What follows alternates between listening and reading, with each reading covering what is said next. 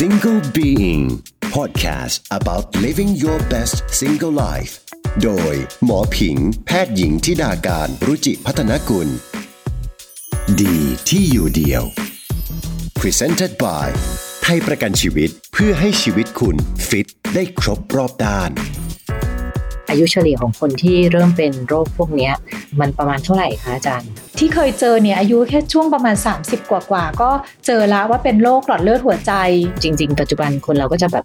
ใช้สมาร์ทวอชบ้างข้อมูลอะไรอย่างนี้เนาะมันก็จะมีอย่างค่า heart rate มันบ่งอะไรเราได้บ้างไหมคะอาจารย์รู้สึกใจสั่นบางคนจะบอกว่าใจเต้นกระตุกใจหวิว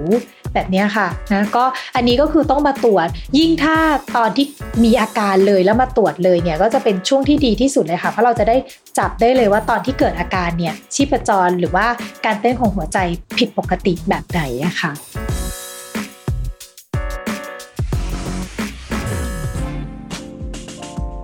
สวัสดีค่ะ คุณผู้ฟัง พบกันอีกครั้งใน Single Being Podcast ที่จะทำให้คุณรู้สึกว่าดีที่อยู่เดียวค่ะ คุณผู้ฟังคะช่วงนี้หมอมีแบบเรื่องที่ติดอยู่นิดนึงอะค่ะ ก็คือเรื่องเกี่ยวกับสุขภาพหัวใจ เนื่องมาจากว่าหมอได้ไปได้ข่าวมาว่ามีเพื่อนร่วมรุ่นเนี่ย คือเป็น heart attack นะก็คือหัวใจวาย เกิดจากมีปัญหาเรื่องโรคหลอดเลือดหัวใจนะคะ แล้วก็ไม่ใช่คนแรกของรุ่นด้วยหมอก็เลยรู้สึกว่าโอ้โหอืมจริง ๆ ปัญหาเรื่องสุขภาพหัวใจเนี่ยมันไม่เข้าใครออกใครเลยนะ อืม มันมาเร็วไปเร็วมากขนาดเพื่อน ซึ่งก็เป็นหมอหัวใจเหมือนกัน ก็ยังเป็นโรคหัวใจเลยหมอก็รู้สึกว่าโห มันเป็นเรื่องที่ น่าสนใจแล้วก็อยากจะชวนคุณหมอทางด้านนี้มาคุยนะคะ เพราะว่าเชื่อว่าคุณผู้ฟังหลาย ๆ คนเนี่ยก็อาจจะมีเพื่อนมีคนใกล้ตัวที่เป็นโรคนี้หรือว่าได้ข่าวคนเป็นโรคนี้ แล้วก็เหมือนมันจะแบบเป็นในคนอายุน้อยลงเรื่อย ๆ ด้วย เหมือนกับแต่ก่อนเราจะรู้สึกว่ามันเป็นเรื่องแบบไกลตัวสำหรับคน 60-70 แต่เดี๋ยวนี้คนแบบ 3-40 ก็เป็นกันแล้วอะค่ะ น่าสนใจค่ะหมอก็เลยคิดว่าชวนคุณหมอท่านนี้มาคุยเลยดีกว่าเกี่ยวกับเรื่องนี้ ขอเชิญพบกับแพทย์หญิง การชนาอัศวะทิตานนท์อายุรแพทย์โรคหัวใจโรงพยาบาลสมิติเวชศรีนครินทร์ค่ะ สวัสดีค่ะ สวัสดีค่ะอาจารย์ ค่ะ ขออนุญาตเรียกอาจารย์การแล้วกันนะคะ ได้ค่ะ ก็ขอบคุณอาจารย์มากเลยนะคะ ที่สละเวลามาเป็นแขกรับเชิญให้กับ Single Being ในวันนี้ คือจริงๆ เนี่ย มีคุณผู้ฟัง Single Being หลายคนก็ถามมาเรื่อยๆ เกี่ยวกับปัญหาโรคหัวใจนะคะ เพราะเหมือนกับมันเริ่มใกล้ตัวยังไงไม่รู้อะค่ะ ก็เลย อาจจะอยากให้อาจารย์เล่าให้เราฟังก่อนว่าโรคหัวใจเนี่ยมันแบ่งเป็นประเภทใหญ่ ๆ ยังไงได้บ้างคะอาจารย์ ค่ะ จะขอตอบอิงตามส่วนต่างๆ ของโครงสร้างของหัวใจนะคะ ซึ่งจริงๆ ตัวโรคหัวใจของเราเนี่ยมันก็จะประกอบด้วยหลายส่วนนะคะ ส่วนแรกเลยเนี่ยก็คือส่วนของโรคที่เกิดจากส่วนของหลอดเลือดหัวใจนะคะ ที่เป็นหลอดเลือดที่มาเลี้ยง กล้ามเนื้อหัวใจอีกทีนะคะ โรคที่เราคุ้นเคยกันก็คือโรคกล้ามเนื้อหัวใจขาดเลือดเฉียบพลัน โรคหลอดเลือดหัวใจตีบ หรือว่าโรคหลอดเลือดหัวใจตัน ส่วนที่ 2 ก็คือ โรคที่เกิดจากสัญญาณไฟฟ้าในหัวใจนะคะ คนไข้ก็จะมีเรื่องของโรคหัวใจเต้นช้าอือฮึโรคหัวใจเต้นพลิ้วนะคะ หรือว่าโรคหัวใจเต้นเร็วผิดปกตินะคะ ส่วนที่ 3 ก็คือโรคที่เกิดจาก ส่วนอื่นๆนะคะภายในหัวใจ เช่น กล้ามเนื้อหัวใจนะคะโรคกล้ามเนื้อหัวใจอ่อนล้าโรคลิ้นหัวใจตีบลิ้นหัวใจรั่วนะคะ หรือโรคของเยื่อหุ้มหัวใจอืมรวมถึงโรคของโรคหลอดเลือดแดงใหญ่ด้วยนะคะอืมค่ะซึ่งไอ้โรคที่จริง ๆ มันจะค่อนข้างเหมือน เจอบ่อยก็คือพวกโรคหลอดเลือดหัวใจใช่ไหมคะอาจารย์ ถูกต้องแล้วค่ะ ช่วงเนี้ยเหมือนได้ข่าวคนใกล้ตัวจริงๆแล้วก็คือแบบคนใกล้ตัวบางคนหรือเพื่อนรุ่นเดียวกัน หรือบางทีรุ่นน้องเนี่ยก็ได้ข่าวว่าเออเขาแบบเป็นโรคหลอดเลือดหัวใจเกิดหลอดเลือดหัวใจ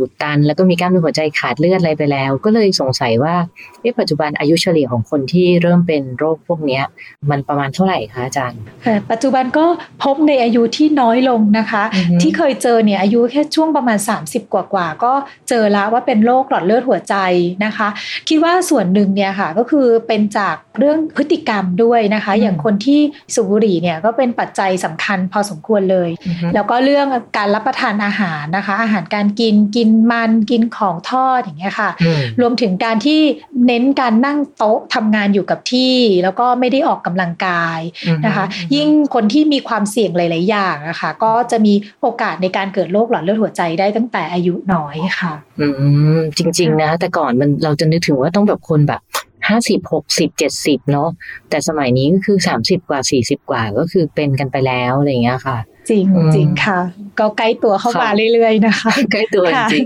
ค่ะๆก็อย่างความดันโลหิตสูงก็เป็นส่วนหนึ่งที่ส่งผลเพิ่มความเสี่ยงใช่ไหมคะอาจารย์ ใช่เลยค่ะ ความดันโลหิตสูงเนี่ยก็คือเป็นอันหนึ่งที่เป็นปัจจัยเสี่ยงนะคะ ต่อการเกิดโรคหลอดเลือดจริงๆ ก็ไม่ใช่เฉพาะโรคหลอดเลือดหัวใจนะคะโรคหลอดเลือดไม่ว่าจะเป็นหลอดเลือดหัวใจ หลอดเลือดสมองตีบหลอดเลือดสมองแตกนะคะ แล้วที่สำคัญก็คือความดันโลหิตสูงเนี่ยคนไข้ส่วนใหญ่เนี่ยคือไม่มีอาการ ส่วนใหญ่ของคนไข้ก็คือ ถ้าเราไม่ได้รับการตรวจวัดความดัน หรือว่าไม่เคยตรวจร่างกายเนี่ยคนไข้จะไม่ทราบเลยว่าตัวเองเนี่ยเป็นความดันโลหิตสูงนะคะ บางคนเนี่ยมาอีกทีหนึ่งก็คือมาด้วยอัมพฤกษ์อัมพาตหรือว่าดอดเลือดหัวใจตีบ หรือว่ากล้ามเนื้อหัวใจขาดเลือดฉับพลันไปแล้วนะคะค่ะ อย่างความดันสูงนี่เท่าไหร่ถึงเรียกว่าสูง แล้วก็เขาควรจะต้องทำยังไงบ้างคะอาจารย์ก็ถ้าจริง ๆ แล้วปัจจุบันนะคะ ถ้าไม่เหลือบากกว่าแรงเนี่ยจริงๆก็แนะนำว่าถ้าเรามีเครื่องวัดความดันที่บ้านนะคะ แล้วก็วัดความดันที่บ้านนะคะ ความดันตัวบนเกินร้อยสามสิบห้าตัวล่างเกินแปดสิบห้าอย่างเงี้ยค่ะ ก็ควรจะต้องเข้ามาตรวจกับหมอเฉพาะทางแล้วนะคะ ถ้ามาตรวจที่โรงพยาบาลก็คือตัวบนร้อยสี่สิบตัวล่างเก้าสิบนะคะอืมค่ะ แล้วนอกจากความดันเนี่ย จริง ๆ ปัจจุบันคนเราก็จะแบบใช้สมาร์ทวอชบ้างข้อมูลอะไรอย่างนี้เนาะมันก็จะมีบางคนก็จะรู้ว่าอัตราการเต้นของหัวใจตัวเองเท่าไหร่อะไรต่างๆหรือว่า resting heart rate ตัวเองเป็นยังไง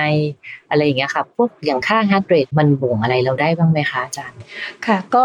จริงๆ โดยปกติเนี่ยอัตราการเต้นของหัวใจของเราเนี่ยควรจะอยู่ประมาณสัก 60ถึง100 ครั้งนะคะต่อนาที แต่ก็ต้องบอกว่าอัตราการเต้นของหัวใจเนี่ยมันไม่จำเป็นต้องเท่ากันทั้งวันนะคะ ไม่ไม่ได้ว่า60 แล้วเท่ากันหมดนะคะ การเต้นของหัวใจจะมีการแกว่งขึ้นแกว่งลงนะคะ อย่างครั้งที่เราออกกำลังกายหรือว่าหลังการดื่มชากาแฟหรือว่ามีความเครียดหรือว่านอนน้อยนะคะ พวกนี้ชีพจรก็จะสูงขึ้น แต่ว่าในช่วงที่เรานอนหลับเต็มที่เนี่ยชีพจรก็จะต่ำลง ซึ่งไม่ว่าจะเร็วไปหรือช้าไปก็ไม่ใช่เรื่องดีทั้งนั้นนะคะ คนไข้ถ้าเร็วไปช้าไปก็อาจจะเกิดอาการ เช่นเป็นลมหรือว่ากล้ามเนื้อหัวใจเต้นอ่อนล้าหรือว่าผิดปกติได้นะคะ อย่างเร็วไปเนี่ยต้องเร็วเกินเท่าไหร่หรือมีอาการอะไรที่ควรจะมาหาหมอคะอาจารย์ คนไข้ที่เต้นเร็วเนี่ยค่ะ ส่วนใหญ่ที่เจอจะเป็นอาการใจสั่นนะคะ คนไข้จะมาด้วยอาการรู้สึกจะมาด้วยใจสั่น รู้สึกใจสั่น บางคนจะบอกว่าใจเต้นกระตุก บางคนจะบอกว่ารู้สึกใจหวิวแบบนี้ค่ะนะก็อันนี้ก็คือต้องมาตรวจ ยิ่งถ้าตอนที่มีอาการเลยแล้วมาตรวจเลยเนี่ยก็จะเป็นช่วงที่ดีที่สุดเลยค่ะ เพราะเราจะได้จับได้เลยว่าตอนที่เกิดอาการเนี่ยชีพจรหรือว่าการเต้นของหัวใจผิดปกติแบบไหนอะค่ะ อืมค่ะ แล้วถ้าอย่างช้าเนี่ย มันต้องช้าแบบเท่าไหร่ถึงจะว่า เอ๊ะ เราช้าเกินไปหรือเปล่าควรไปหาหมออะไรอย่างเงี้ยค่ะค่ะก็จริงๆ ช้าเนี่ยเขาก็บอกว่าน้อยกว่า 50 ครั้งต่อนาทีเนี่ยก็ถือว่าช้านะก็ถ้าเป็นแบบนั้นเนี่ยควรจะมาตรวจนะคะว่าที่ช้าเนี่ยมันมีความผิดปกติไหมนะคะ ยิ่งถ้ามีอาการนะคะ ช้าร่วมกับอาการเช่น เวียนหัวหรือว่าเป็นลมอะค่ะ แบบนี้ควรจะรีบมาตรวจเลยค่ะ อีกอันนึงค่ะอาจารย์ ซึ่งคิดว่าเกี่ยวข้องกับหัวใจแล้วหลาย ๆ คนก็เคยไปตรวจเช็คสุขภาพ แล้วก็อาจจะมีปัญหาผิดปกติบ้างกันหรือเปล่าอะไรเงี้ยก็คือเรื่องของคอเลสเตอรอลในเลือดใช่ไหมคะใช่อยากให้อาจารย์เล่าให้พวกเราฟังนิดนึงว่าคอเลสเตอรอลในเลือดนี่มันเกี่ยวข้องกับสุขภาพหัวใจยังไงคะแล้วก็จริง ๆ แล้วเนี่ยอาจารย์แนะนำว่าเราควรจะตั้งเป้า keep ตัวคอเลสเตอรอลที่เท่าไหร่ยังไงดีเออ คอเลสเตอรอลก็เป็นปัจจัยเสี่ยงหนึ่งเหมือนกันนะคะ ของการเกิดโรคหลอดเลือด แล้วก็เป็นภัยเงียบด้วยค่ะ ก็คือคอเลสเตอรอลเนี่ยไม่ตรวจเลือดก็ไม่ทราบนะคะ ว่าเป็นไขมันในเลือดสูงนะคะ การที่เรามีคอเลสเตอรอลในเลือดสูงเนี่ยขอเปรียบเทียบเหมือนกับเราเป็นท่อน้ำ PVC แล้วก็มีตะกรันนะคะ ที่เกาะตามผนังนะคะ ไขมันพวกนี้มันก็จะเข้าไปแทรกซึมเกาะอยู่ตามผนังหลอดเลือดของเรานะคะ เมื่อนานๆเข้าเนี่ยเหมือนกับท่อน้ำหรือว่าหลอดเลือดพวกนี้มันก็จะตีบลงตีบลง เราก็จะเกิดอาการจากหลอดเลือดตีบนะคะว่าวันใดวันหนึ่งถ้าเราโชคร้ายเนี่ยตัวพวกไขมันพวกนี้มันแตกออก ก็จะเกิดอาการฉับพลันจากกล้ามเนื้อหัวใจขาดเลือดฉับพลันนะคะ ปัจจุบันเนี่ยค่ะก็คือถ้าเป็นแนวทางของทางยุโรปอะค่ะเขาก็แนะนำว่าบุคคลที่แข็งแรงดีอะค่ะ เป้าหมายของ LDL คอเลสเตอรอลเนี่ยก็ควรจะอยู่ที่น้อยกว่า 100 มิลลิกรัมเปอร์เดซิลิตรนะคะ แต่ว่าถ้าเกิดคนที่มีโรคหลอดเลือดหัวใจไปแล้วอย่างเงี้ยค่ะ ค่า LDL คอเลสเตอรอลก็ควรจะลดต่ำลงกว่านั้นนะคะโหสมัยกดต่ำลงเรื่อยๆเลยอาจารย์สมัยใช่ค่ะสมัยพี่เรียนยังไม่ต่ำเท่านี้กดต่ำลงเรื่อยๆแต่พี่ยังได้อยู่พี่ก็น้อยกว่าร้อยอยู่โอ้อาจารย์เก่งมากเลยค่ะค่ะเออโอเค แล้วอย่างนี้แต่สำหรับคนทั่วไปค่ะอาจารย์คือมีอาการอะไรที่เป็นสัญญาณว่าอาจจะเป็น หรืออาจจะเริ่มเป็นโรคหลอดเลือดหัวใจ แล้วก็ไม่ควรที่จะนิ่งเฉยอะค่ะอาจารย์ ก็อันนี้เราก็คิดอิงไปตามตัวโครงสร้างของหัวใจได้เลยนะคะ ก็คืออถ้าเกิดเกิดจากโรคหลอดเลือดหัวใจอะค่ะ คนไข้ก็จะมีอาการได้แก่เจ็บหน้าอก เหนื่อยง่ายนะคะ บางคนเนี่ยเหนื่อยเวลาออกกำลังอย่างบอกว่าเดินขึ้นบันได จากชั้นหนึ่งไปชั้นสองเนี่ยไม่ได้ละไปถึงต้องพักระหว่างทาง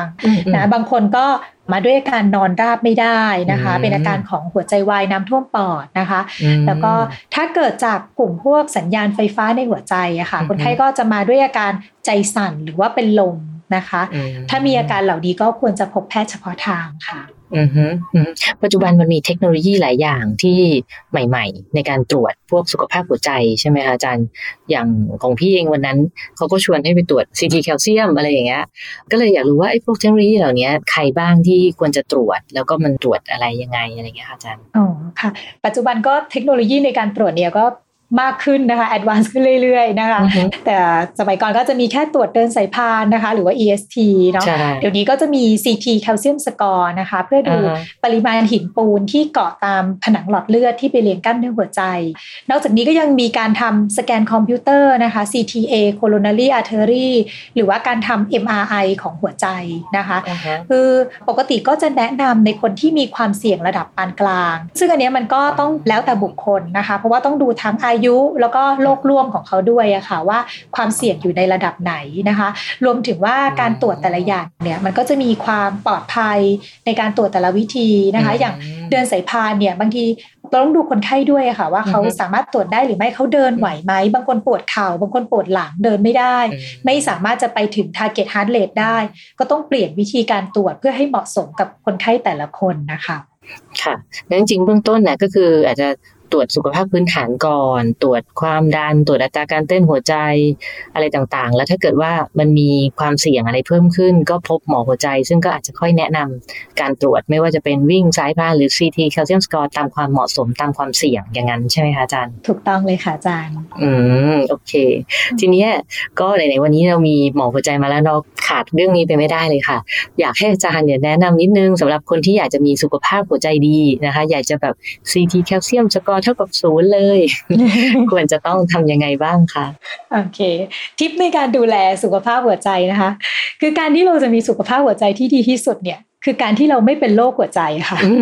นะดังนั้นเนี่ยนะคะเราก็ต้องพยายามป้องกันความเสี่ยงทุกอย่างในการที่จะเกิดโรคหลอดเลือดหัวใจนะคะ คือบอกได้เลยว่าการป้องกันเนี่ยสำคัญกว่าการรักษาเสมอนะคะ ดังนั้นเนี่ยเราก็ต้องป้องกันความเสี่ยงนะคะ ไม่ว่าจะเป็นการรับประทานอาหารนะคะ ไม่มันไม่ทอด ไม่เค็มไม่หวาน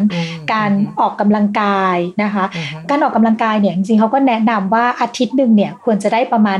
150 นาทีต่อสัปดาห์นะเฉลี่ยก็อาจจะวันละประมาณครึ่งชั่วโมงอะค่ะ ครึ่งชั่วโมงต่อวัน รวมถึงการตรวจร่างกายนะคะ ตรวจร่างกายเป็นประจำ ก็จะช่วยป้องกันความเสี่ยงในการเกิดโรคหลอดเลือดได้ค่ะ อืมขอบคุณอาจารย์มากๆเลยค่ะนี่ที่ฟังมาพี่ก็แบบเช็คเช็คเช็คอยู่โอเค ไม่ทอด ไม่มัน ไม่หวาน ไม่เค็ม อันนี้ทำได้ ออกกำลังกายร้อยห้าสิบนาทีต่อสัปดาห์เอ้ยเช็คทำได้ค่ะก็น่าจะรอด เพราะว่าวันนั้นก็ตรวจไปแล้วค่ะ CT แคลเซียมศูนย์น่ะโอ้โห ต้องตบมือให้เลยค่ะอันนี้ค่ะค่ะขอบคุณอาจารย์มากๆเลยนะคะ ที่วันนี้มาแบ่งปันความรู้เกี่ยวกับเรื่องของหัวใจนะคะ คุณผู้ฟังฟังแล้วก็คงจะเข้าใจแล้วก็รู้จักหัวใจตัวเองมากขึ้นเลยทีเดียวนะคะ ขอบคุณแพทย์หญิงการชนาอัศวะทิตานนท์มาก ๆเลยค่ะ ขอบคุณค่ะอาจารย์ค่ะขอบคุณอาจารย์เช่นเดียวกันค่ะขอบคุณค่ะค่ะ สวัสดีค่ะ สวัสดีค่ะอย่างที่หลาย ๆ คนบอกนะคะว่าเรื่องความรักเป็นเรื่องของหัวใจ ฉะนั้นรักใครก็อย่าลืมแชร์ EP นี้ไปให้เขาได้ฟัง เราจะได้มีหัวใจที่ดี หัวใจที่แข็งแรงไปด้วยกัน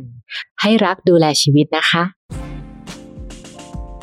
ฝากติดตาม Single Being ในทุกช่องทางที่คุณสามารถรับฟังพอดแคสต์หรือง่ายๆก็ add ไลน์ at single being ได้เลยค่ะ หรือว่าจะตามที่ Twitter Instagram ก็ at ทิดาการนะคะ ส่วน Facebook Fanpage ก็จะเป็น Please Health Books สะดวกช่องทางไหนก็เจอกันได้เลยค่ะ แล้วพบกันใหม่ค่ะ สวัสดีค่ะ